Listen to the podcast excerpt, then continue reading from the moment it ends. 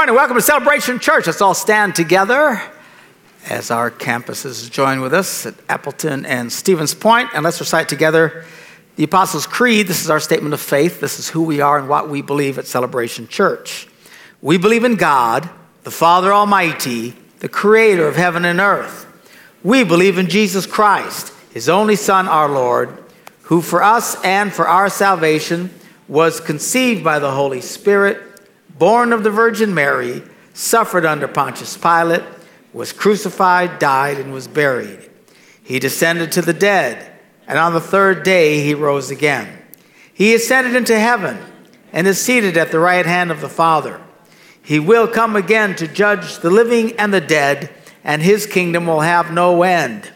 We believe in the Holy Spirit, the holy Christian church, the fellowship of believers, the forgiveness of sins the resurrection of the body, and the life everlasting. Amen. You may be seated. Good to have you with us. This morning, I want to do a quick uh, update on our Go Beyond campaign, our goal to raise $1.2 million. And uh, we are incredibly close 1.1. So uh, appreciate you hanging in there with us and continue to give at your different campuses and stuff. Also, uh, we have an update about from our missions uh, giving. This is once a month we take a special offering uh, just to help people to advance the cause of Christ in the world. We do it in lots of different ways. Uh, we support orphanages, we support missionaries, we support ministry outreaches like uh, Jimmy Bratcher going into prisons and stuff, all kinds of things that we do, uh, putting in wells for people don't have, just loving people in the name of Jesus and sharing the good news with them in ministries all over the world. It's really kind of above and beyond giving. Everything else in a way we benefit from. You know, when you give, you help pay for the seats and the lights and everything else. But when you give to missions, you know, that's, man, you're really giving. Uh, I promise you, there are going to be people that you will meet in eternity who will come to you and thank you. And they will say, My life was changed because you helped support somebody who shared with me about Jesus or brought food to our village or whatever else like that. This is powerful stuff. This is what the Bible talks about when Jesus says, Lay up for yourselves treasure in heaven.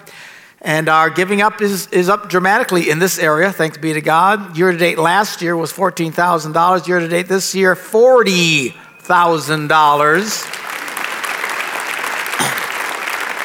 So, rather dramatic. And God bless you. Continue to stay strong in that. And let's continue to grow. Give, and it will be given to you.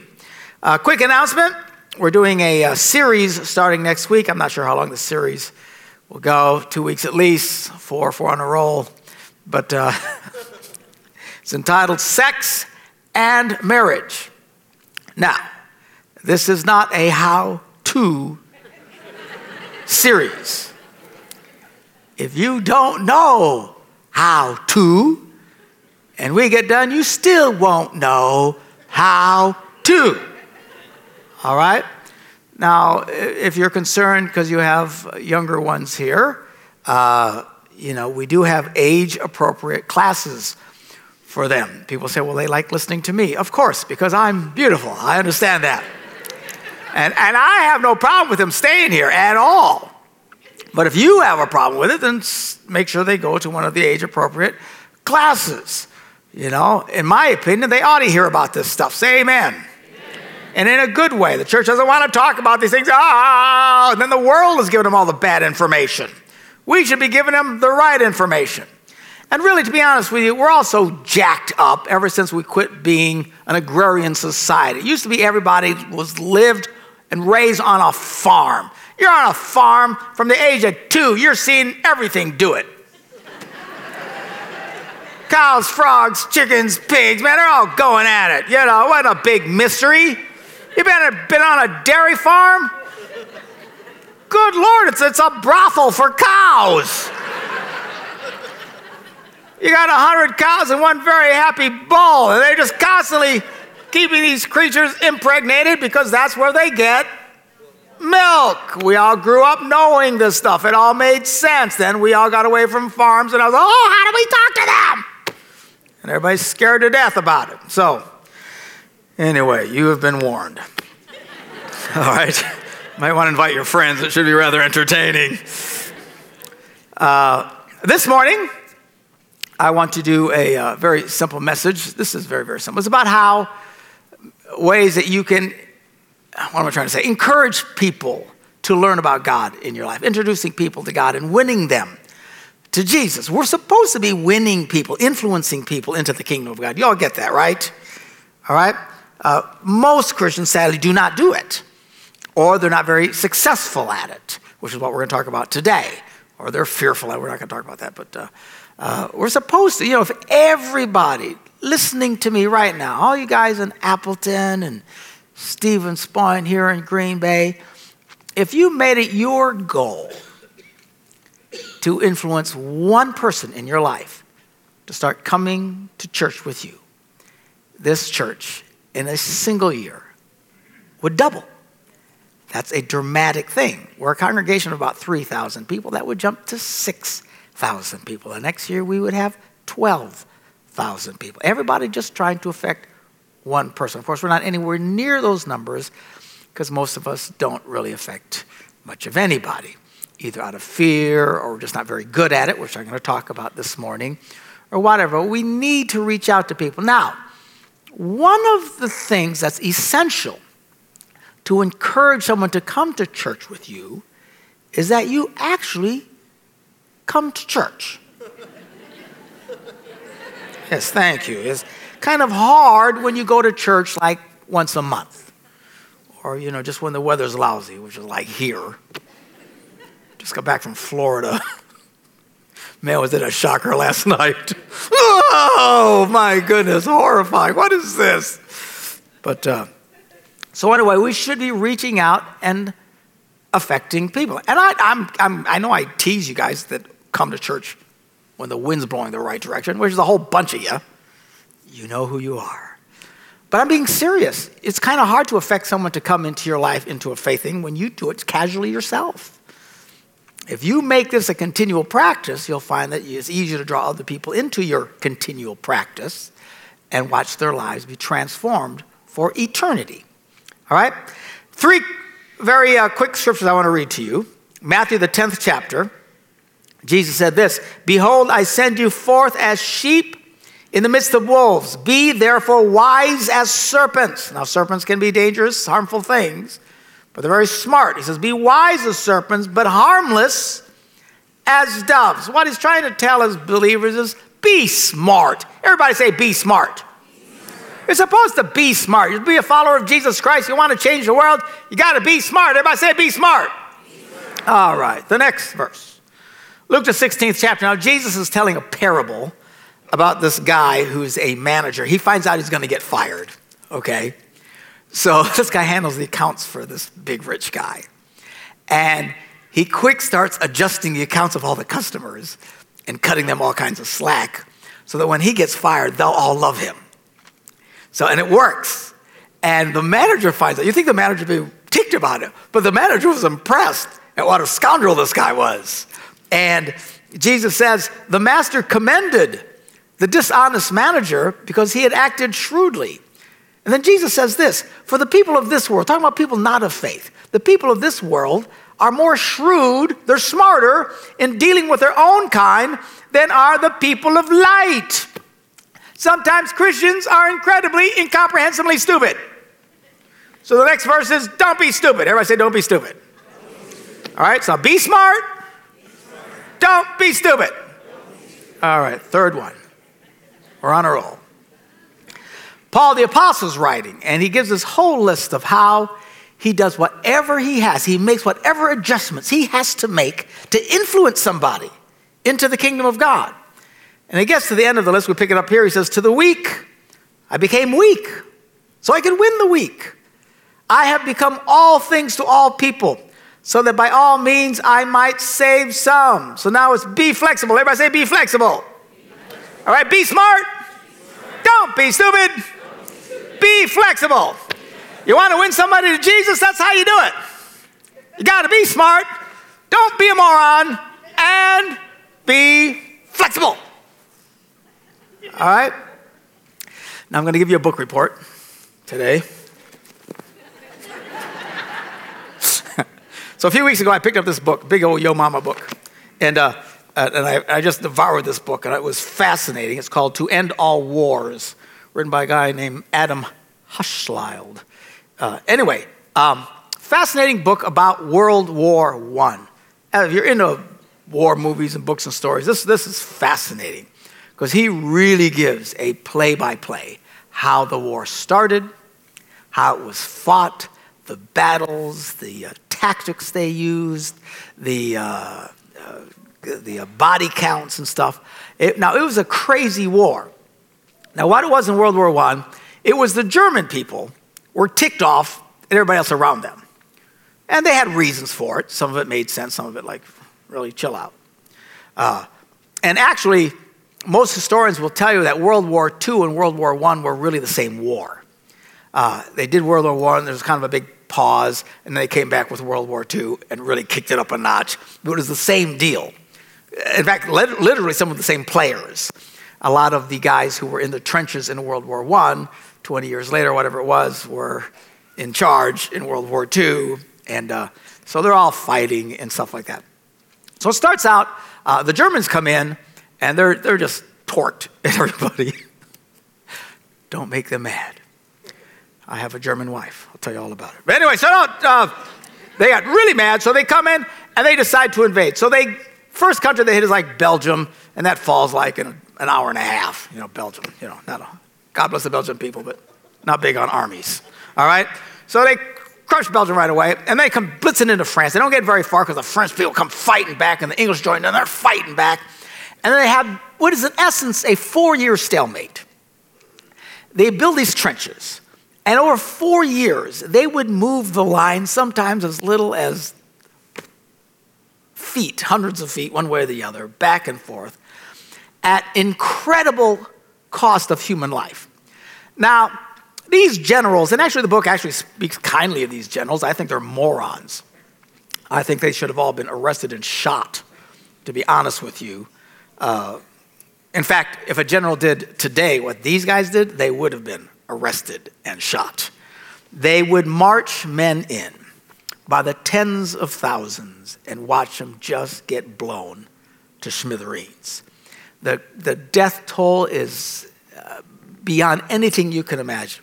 And you got to think what general, what leader sends 10,000 men into a field, they all get mowed down, sends another 10,000 the same day, and they get mowed down, and orders another 10,000 men the same day, and they all get mowed down. I mean, people freak out today, and nobody likes casualties. I get it, but the war in Iraq, you know, you know, when they hit a thousand, you know, everyone's oh, a thousand casualties. Really, more people than that in America die accidentally in hospitals. Seriously. We don't have any kind of tolerance for what these kind of wars were fought. I promise you. Of course, this is insane. And these guys fought these brutal brutal wars and were terrible uh, because they wouldn't adapt. They wouldn't change. These generals were so intense that this is how you fight, and this is how they fought the battle, all right? They decide we're going to attack in this spot. Now, what they would do is they would drop shells. They would fire big rounds because they're trying to blow up all the barbed wire and stuff. Of course, you can't blow up barbed wire. It just shakes, is all happens. But they kept dropping all these bombs and stuff like and we're talking a million shells. Sometimes in some accounts they would drop two million. Can you get that number in your head? Two million bombs. boom! A hundred thousand would be a bad day. Now, of course, all they did was make huge holes, which now their guys had to go through because they dropped all these. And by the way, as many as 25% down to 15% of the shells never exploded. To this day, every day in Europe, in Belgium and in France, along that line, farmers trip across, their plow hits one of these things that works its way back to the surface and get blown to smithereens. We're probably talking somewhere in the, I think what the last year said, 150 or 250 people a year, still to this day, die finding these bombs are kids finding these bombs in the field and taking. They have a whole group of people. That's all they do. Full time job. To this day, this was fought in 1914 through 1918. To this day, still they have people full time fighting the shells, trying to get them out of there. That's how many rounds they would drop. So they would drop all these rounds. Of course, the enemy, where do you think they're going to attack? Well, they dropped all the rounds. So they're ready for this. So these guys come now. It's almost impossible for them to move. It doesn't do anything to the barbed wire. They still got to try and fight their way through it. And they ran into what was a new thing. It was a machine gun.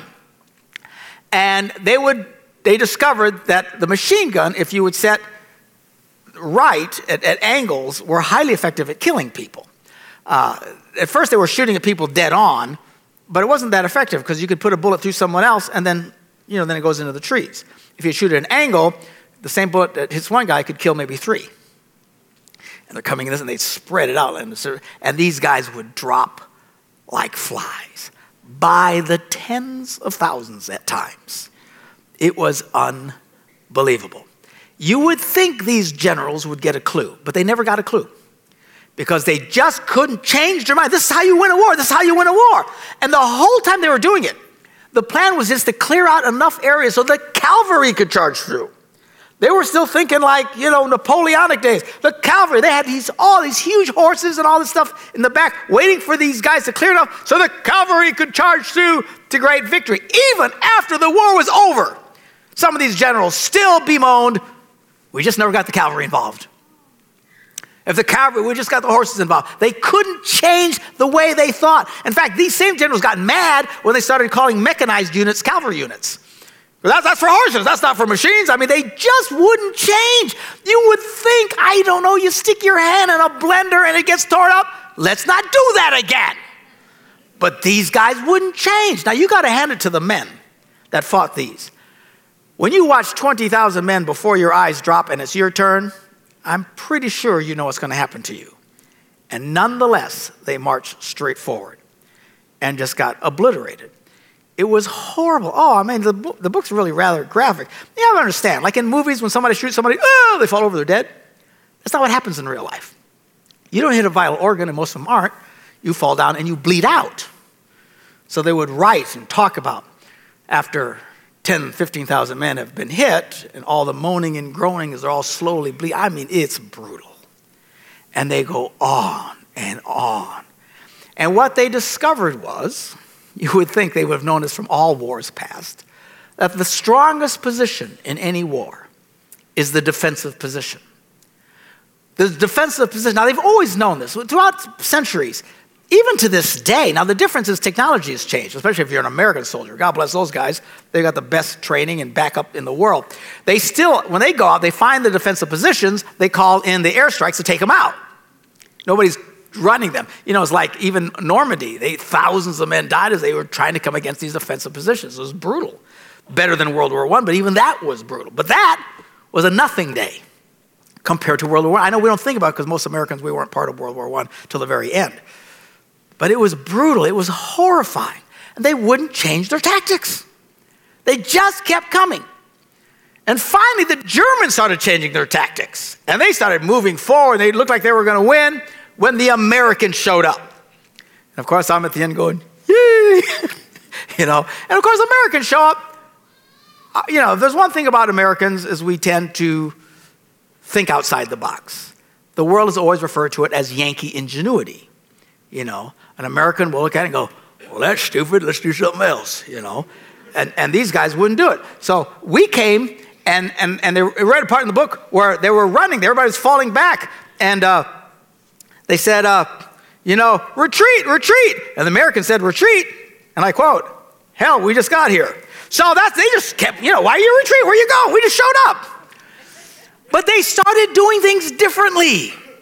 They didn't drop a million shells to let everybody know where they were going to attack. They thought, well, let's just attack. and they would use their brains. They figured out the Americans, God bless America. The Americans would figure out, they would listen to when an enemy position would fire their rounds. And by using the sounds, they could triangulate where that sucker was. And then they'd blow it up. Gee, boom, instead of just dropping a gazillion, these guys wouldn't think. They wouldn't change. The discipline to do what they do is impressive. The stupidity of what they did is beyond comprehension. the Americans show up, they start flanking, start doing stuff that none of these guys ever thought of, and the Germans are freaking out, and then they throw their hands up, and there's the big pause in the war. They say they surrendered, but all it was was a pause until World War II came around. and Then they fought the same war, same big mess happened all over again. My point this morning is about the defensive position. Uh, and this comes to talking about sharing your faith. When you start to share your faith with someone, it takes almost no time before they will present to you their strongest defensive position. And it will vary wildly. To some people, it's, you know, I'm an atheist, I don't believe there's a God. Well, many Christians have been taught, like the general morons of World War I, that what you do is you got to attack the strongest position. And we've had classes forever and still have, and I think it's good from a sense, you know, how to talk to a Muslim, how to talk to an atheist. and I think you should get all this information and stuff. But my advice is don't attack their strongest position. Use your brain. Because Jesus told us to be smart. Say, be smart. Don't be stupid. Be flexible. Flank those suckers. Come at it from a different way. I meet somebody and they tell me, I don't believe there's a God at all. I just go, wow, that's fascinating. I don't pull out how to overcome an argument with an atheist. Because it might sound, you know, God's not dead, one and two, but it's not going to change anybody. You've got to find another way in. Be smart don't be stupid. Be flexible. well, uh, somebody, you know, I, I, think we all evolved here. You know, we all turned into monkeys and fell out of a tree into a business suit. That's how we got here. When I know Christians, they would pull out how to overcome the arguments about evolution and attack them. Really? How's that working for you? You're just going to get blown to pieces. Thankfully, they don't have a machine gun, or you'd be dead. I'm going to swing anybody arguing with them, debating with them. That's not what faith is about. Somebody gives you the strongest position, go, okay, I know where it is, and outflank them. Figure out another way in. Somebody comes and says, oh, I don't care, you can have sex with 500 different people if you want, uh, all kinds of immorals. I say, you can marry a cat, a dog, and a frog. No, no, the Bible says, really? Zip it, Skippy. They gave you the strongest position. Don't attack the strongest position. Only an idiot attacks the strongest position. Read the book. you flank them. You find another way in. Now, one of the most powerful ways in, first of all, just become friends with people. Be nice to people. They love this. Man, in my life, as soon as I found out I'm a preacher, man, all I get is a, ah, you know, ah, I think this. Like, oh, that's lovely. I don't attack it at all. Why? I'll get killed. I find another way in when they're not looking. Love people, be kind to people. One of the most effective things you can do is to pray for people. But I'm not talking secretly praying. I mean, find out something in their life. They might say, I don't believe in God, and then somewhere, at some other time, some conversation, you know, I don't know, our, our daughter's been really sick, the doctors can't figure out what's wrong with her. And say to them, What do you mind if I pray for her? Almost nobody turns that down. Now, they don't believe anything's going to happen. They say, well, yeah, okay. They might even tell you they don't believe. It doesn't matter. Let me pray for them. You know what happens when God shows up and starts turning that situation around? That changes people. They have been outflanked. God shows up. But the problem is, a lot of us get fearful of so trying to be winning. Sometimes we're afraid to let God loose in people's lives. And I got to confess to you, at times I have done that. And uh, I'm sharing all this because a f- few weeks ago I got an email from a lady. And, uh, and I get emails from people all over the world long stories. And I just, oh. first of all, if your email isn't more than two, less than two paragraphs, I ain't reading it. All right? Unless you let me know at the beginning, hi, Pastor, I go to church at Celebration Church. Then, then, then I feel guilty and I have to read it. All right? But, but uh, otherwise, I don't read it. I, I'm not obligated to be the pastor of the world, straighten everybody out. I'd go crazy. Good Lord, I can't straighten out half of you people listening to me right now. I gotta straighten everybody out. So I see these things. I just, Diane's got to answer them. I don't, I don't deal with it. We, we get versions of crazy like you cannot believe. So I got this email, and for some reason I started reading it. And of course, she starts right out with saying, you know, well, I'm, I'm living with my boyfriend, and already I'm irritated. All right. I don't know what she is. I just figure she's some Christian that's acting like an idiot. Because everybody's got their version of, you know, I know the Bible says, but I'm a lot smarter than God version of life. All right. So she's telling me she's doing it. I go, oh, and she says, I'm pregnant. I go, oh. And then she says, uh, I'm really sick. My liver's failing. I got, she lists all these problems, but I don't understand half of it because I don't know what they're talking about. And then, and then uh, she says, they tell me if I have this baby, I'm going to die. What should I do?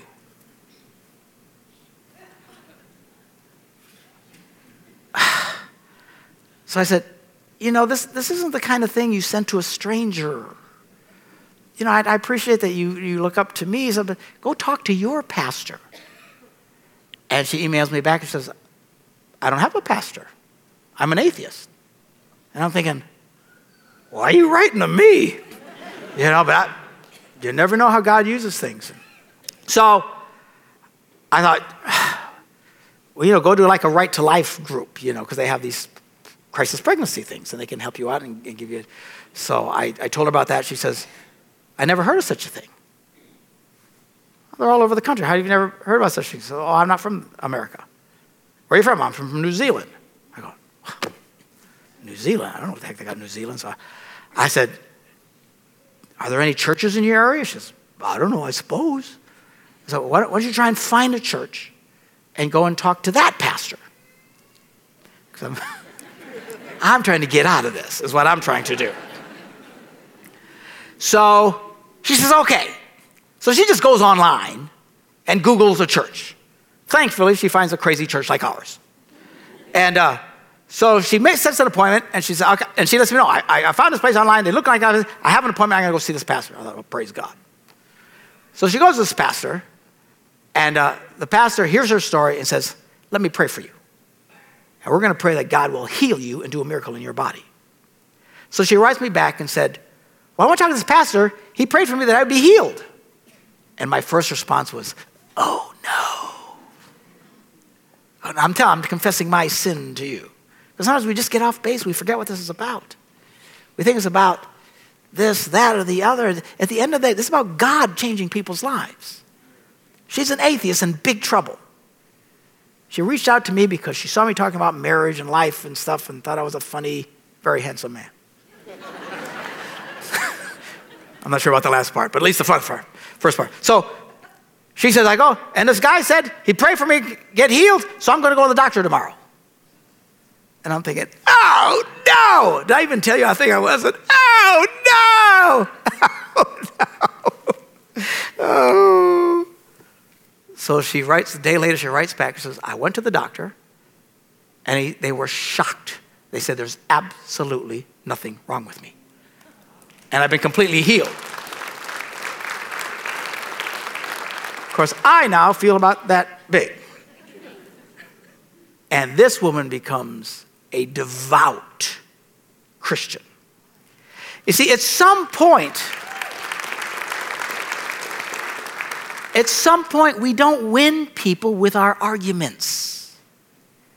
We win them by God showing up in their lives and turning things around. Don't be afraid to pray for people. Anyway, she just sent me an email, picture of the baby was born.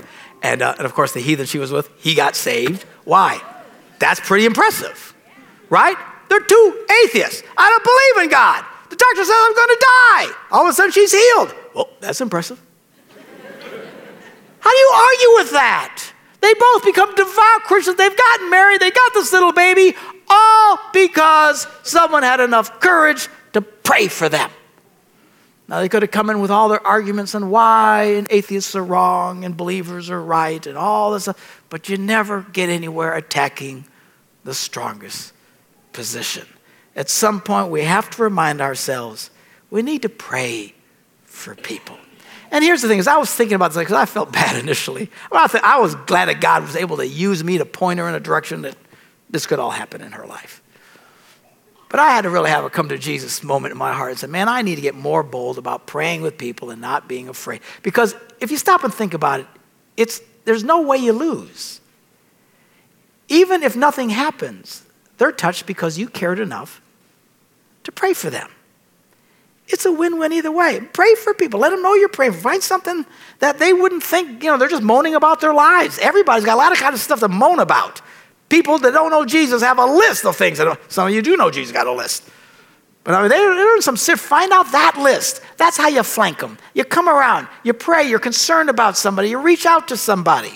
Paul wrote about this. He writes this. He says, Our gospel came to you not simply with words. It's not about the words and something. You got to know something, but it's not about the words. He says it came with power. God would show up. You read the Bible, the way that Christianity spread like crazy, is that's exactly what they did. They came to believers, unbelievers, prayed for them, God would heal them, God would change things, circumstances would change, and they became believers. Don't be afraid to let God show up in people's lives. Live this thing out and be bold. Say, Pastor, how do I, you know, because sometimes people go, Pastor, I met this guy, such and such, how do I overcome that argument? Don't, try to overcome the argument. When people let God, let the gospel power show up, the Holy Spirit, the deep conviction Paul talks about, that's what changes people. Where's Pastor Joe? Is he here? Or did he backslide? He's on vacation? Oh, he was watching online. He sent me a text. He reminded me, he says, Remember that guy? We were in, uh, we were in Holland, right? And uh, we would go out witnessing at night in the red light, red light district, okay? It's kind of like, you know, a barn, but with people. Uh, anyway, and uh, to go back to my original analogy, some of you, what? A barn? I don't understand it. Prostitutes. They were prostitutes, okay. So, so, so we would go down there and we'd, we'd go witnessing. And, and of course, you know, the pimps got really mad, really mad. They don't like this. They were really, really mad. And this guy comes out, and he looks like Jean Claude Van Damme. I mean, he's built, he's good looking, he's a driver. he comes with a gun. He intends to shoot us because he's had it up to here with us showing up. He comes into the meeting. He comes into the meeting. We're singing, we're celebrating Jesus. The convicting power of the Holy Spirit hits this guy. He falls on his knees and bawls like a baby, turns his life over to Jesus, and then he joined our group. He did. We took him with us when we went to the red light district because that was very comforting. you go to a dangerous place, you want Jean Claude Van Damme with you, you know? Seriously, the guy was a karate expert. The little kids would come over, little five year olds, hey, watch this. He'd take big bricks. And, yeah. And I'm going, oh, man, don't get that guy mad. You know, it, it was cool. And he just loved Jesus with all his heart. There's all kinds of ways of flanking people. Pray for them. Let the presence of God touch them. Be nice to them. I'll end with this story.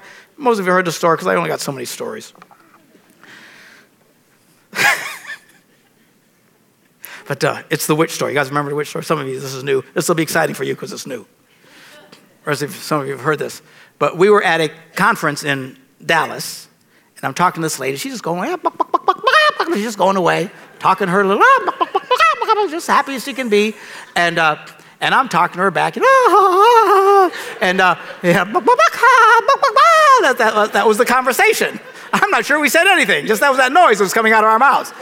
And, uh, and and at some point, she says, well, What do you do? I said, I'm a pastor.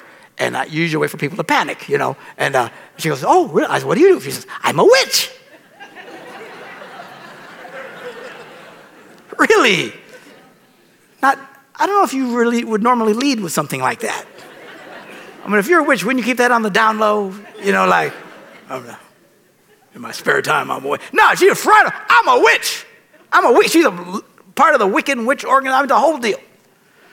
And all I could say was, Are you a good witch or a bad witch? You know, she, she didn't think that was particularly funny. But uh, so you know, but she's nice witch. And she, blah, and then she says, Would you guys like to have dinner with us tonight? And I freaked. I panicked in my mind, and my mouth said, Yes. and she, Oh, good. And then she told us, she took off. And I went, Ooh. And I turned around to our guys and said, Guess what? We're having dinner with a witch.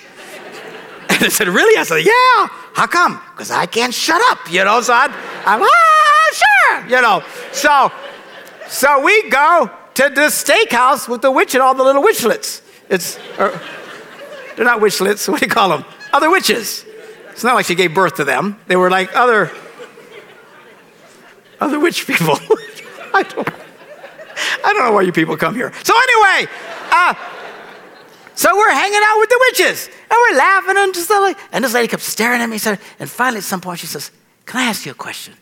I say, Yeah. She says, How come you're not mean to me? I said, What do you mean?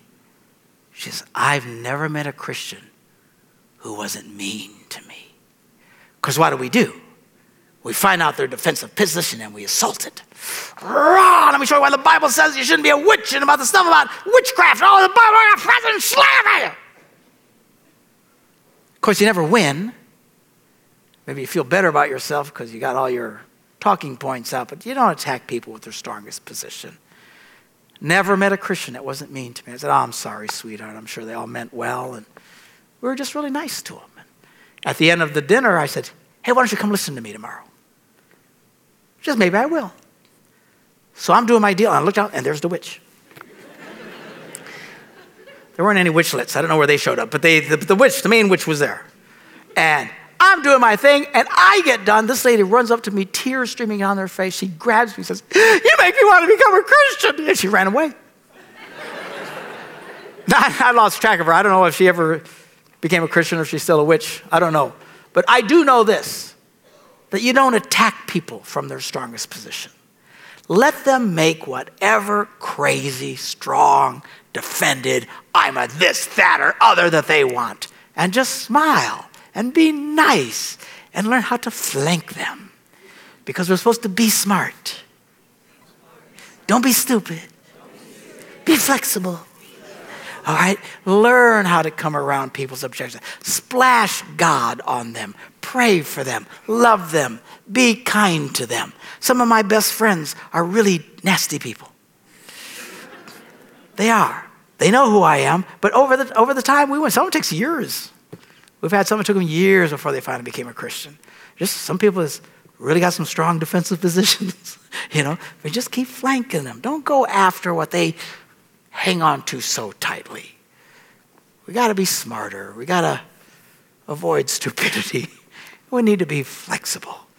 That's my message for today. All right. So. And let me say this to you. Some of you here, you're, you're not devout Christians. You've never really. We're going to pray together in a little bit. Let God prove himself to you. He is wonderful. He is powerful. He is life changing. You say, Well, I feel completely lost. He can find you. Say, I'm so far down, He can lift you up. Say, I'm terribly sick, He can heal you. I feel totally abandoned by everybody in my life, He will not abandon you. Put your faith and trust in this wonderful God we're talking about. Watch what He can do in your life. Let's pray together. Father, we thank you for your truth and your grace. Help us, O oh Lord God, to love people. Help us not to feel threatened by people or feel obligated to attack them when they give us their strong defensive thoughts in life. Help us to be smart. Help us to be flexible. Help us to learn to flank around these things and just love people and splash God all over them. They may not want to get in the pool, but we can sure get them sopping wet. We thank you for this in Jesus' name. Everybody said, Amen. Amen.